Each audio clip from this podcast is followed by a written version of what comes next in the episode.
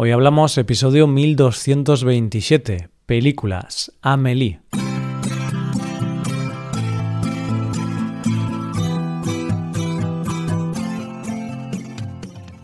Bienvenido a Hoy Hablamos, el podcast para aprender español cada día. ¿Quieres llevar tu español al siguiente nivel? Pues te recomiendo hacerte suscriptor premium de nuestro podcast. Podrás ver la transcripción completa de este audio y de todos los episodios del podcast, hacer los ejercicios y escuchar el podcast premium. Actualmente, la suscripción premium incluye más de 1000 transcripciones. Más de 1000 hojas de trabajo con ejercicios y explicaciones y más de 100 audios con conversaciones entre nativos. Hazte suscriptor premium en hoyhablamos.com. Buenas oyente, ¿qué tal? Nos vamos a Europa para conocer una magnífica película francesa donde se dice: la vida no es más que un interminable ensayo de una obra que jamás se va a estrenar. Hoy hablamos de Amélie.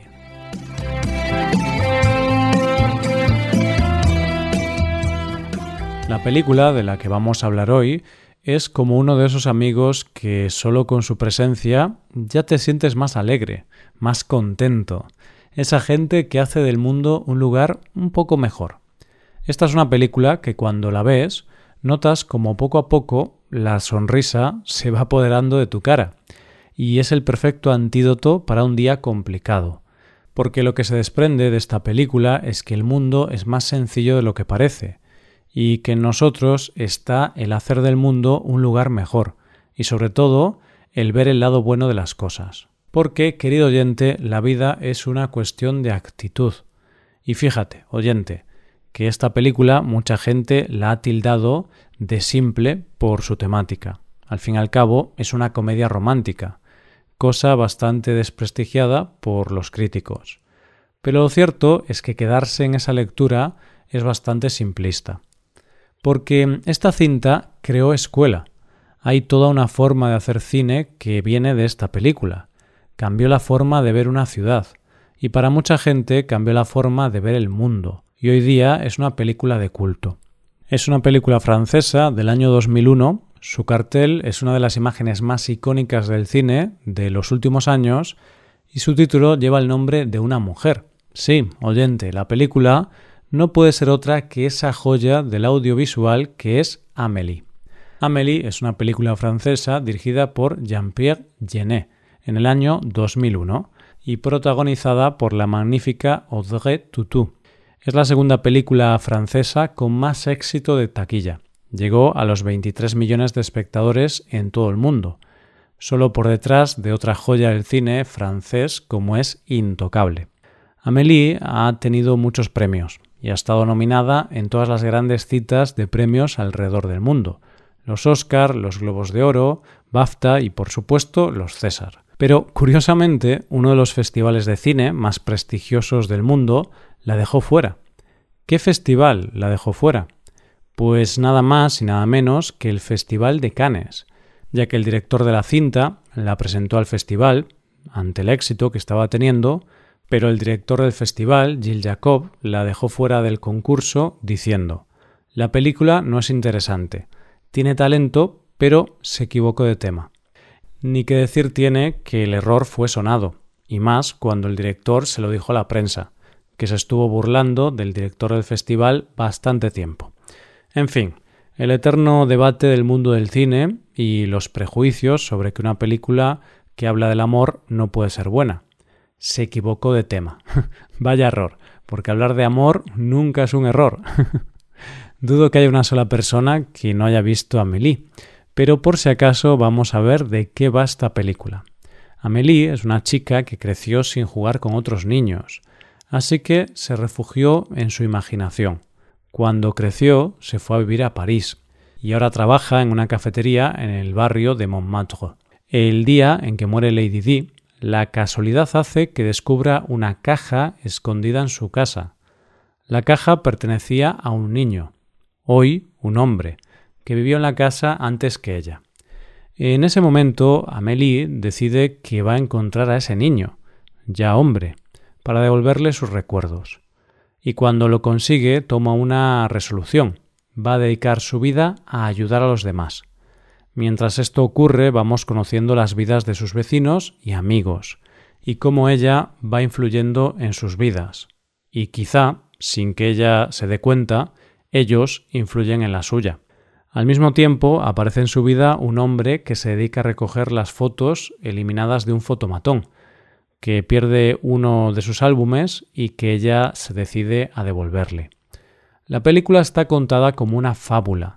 De hecho, nos la cuenta una voz en off, un narrador que ya desde el primer momento, desde el momento de la concepción de Amélie, nos dice que la vida está compuesta de pequeñas cosas y de pequeñas casualidades. Nos narra desde que Amélie es pequeña hasta el momento actual, momento en que conocemos a la Amélie ya adulta. La película, en realidad, empieza en el momento en que Amélie influye en la vida de otras personas, y donde el narrador nos dice: Amélie tiene de repente la extraña sensación de estar en total armonía consigo misma. En ese instante todo es perfecto, la suavidad de la luz, el ligero perfume del aire, el pausado rumor de la ciudad.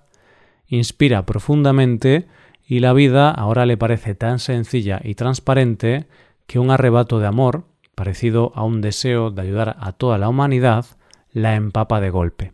La voz en off es algo que dentro del mundo del cine está muy desacreditado. Se considera un recurso fácil cuando no sabes cómo contar algo con imágenes. Y es cierto que pasa en muchas ocasiones. Pero en el caso de Amélie es un recurso necesario y que aporta mucho a la película. Es más, sin ese recurso no podría existir esta película. Y es que si no aceptamos que hay alguien superior que sabe todo, ese narrador omnisciente que nos dice, por ejemplo, en 48 horas su vida cambiará para siempre, pero aún no lo sabe. Vive calladamente entre colegas y conocidos. Si no aceptamos eso, no podemos entrar en la película y en su mundo de fantasía. Ya desde el primer momento se nos cuentan pequeñas cosas que pasan al mismo tiempo. Se nos cuentan los gustos y las fobias de los personajes que aparecen y sus pensamientos. Esa voz en off nos introduce en lo más hondo de los personajes para que los conozcamos de tal manera que a veces tienes la impresión de que los conoces mejor que ellos mismos. Pero es que toda la película juega con el espectador y hace eso tan complicado de hacer como es romper la conocida como cuarta pared. ¿Esto qué significa? Romper la cuarta pared es cuando en una película, en este caso, se habla, se mira o se dirigen directamente al espectador. Y en esta película se hace constantemente. Amélie mira a cámara, interactúa con los espectadores y se juega en general con la fantasía de un mundo mágico, un mundo de ilusión, como si la vida fuera un gran teatro a donde nosotros venimos a jugar. De hecho, hay un momento en que ella no sabe qué decir y el narrador dice que estaría bien que la vida tuviera un buen apuntador listo tras los tragaluces. Es lo que haría falta para que un tímido tenga la última palabra. Y de hecho, aparece un apuntador que le dice a Amélie lo que tiene que decir. Ella mira a cámara, luego al otro personaje, y dice una de las frases más de verdad de la película. Usted nunca será una hortaliza porque incluso las alcachofas tienen corazón. Pero no olvidemos que Amélie lo que cuenta en su esencia es una historia de amor, la búsqueda de dos personas que no se conocen, pero que en lo más hondo de su ser saben que son iguales, dos seres especiales, soñadores, que no tuvieron muchos amigos de pequeños y que viven de adultos en un mundo diferente al normal para los adultos. Y es que esos dos seres hacen eso que solo hacen los niños, dejarse sorprender por la vida. Y jugar con la vida sin miedo al ridículo y sin miedo a perder. Esos dos seres están condenados a encontrarse, porque las almas libres, puras y de verdad tienen que encontrarse, tienen que ser felices, porque en realidad lo que nos cuenta la película es que la vida es justa. Habla del karma, de que si das cosas buenas, la vida te da cosas buenas. Amélie decide que su vida va a tener el objetivo de hacer el bien, de facilitar la vida de la gente.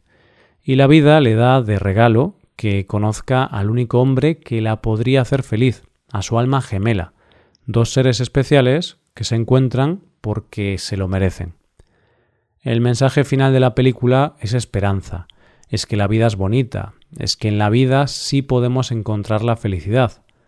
Pero para eso tenemos que aprender a vivir, a volver a esa mirada inocente de los niños y darnos cuenta de que la felicidad está en las pequeñas cosas, en los pequeños actos y en los pequeños gestos. Y que la clave de la felicidad está en ser valiente, en saber atrapar los momentos de felicidad que nos presenta la vida y que muchas veces no somos capaces de ver. Y es que, como se dice en la película, la suerte es como el Tour de Francia. Lo esperas todo el año y luego pasa rápido. Las oportunidades hay que atraparlas deprisa, sin dudar. El director nos dice que hay veces que hay que dejar los prejuicios a un lado y vivir la vida como queremos, sin importar el qué dirán o cómo el resto de la gente y la sociedad nos dice cómo vivirla. Porque para ser feliz hay que ser honesto con uno mismo, como Amélie. Pero eso lleva un riesgo, porque como nos dice la película, son tiempos difíciles para los soñadores. Así que arriesguémonos a ser soñadores y felices. Y esto es todo por hoy, oyentes. Espero que os haya gustado mucho el episodio y espero que haya sido de interés. Muchas gracias por escucharnos. Y recuerda que puedes usar este podcast, este contenido, en tu rutina de estudio. Como muchos oyentes ya lo están haciendo. Muchos oyentes ya se han hecho suscriptores premium y están estudiando con la transcripción y los ejercicios del podcast. Únete a ellos y hazte suscriptor premium en nuestra web, hoyhablamos.com. Nos vemos mañana con un nuevo episodio de Cultura Española. Muchas gracias por todo. Pasa un buen día. Hasta mañana.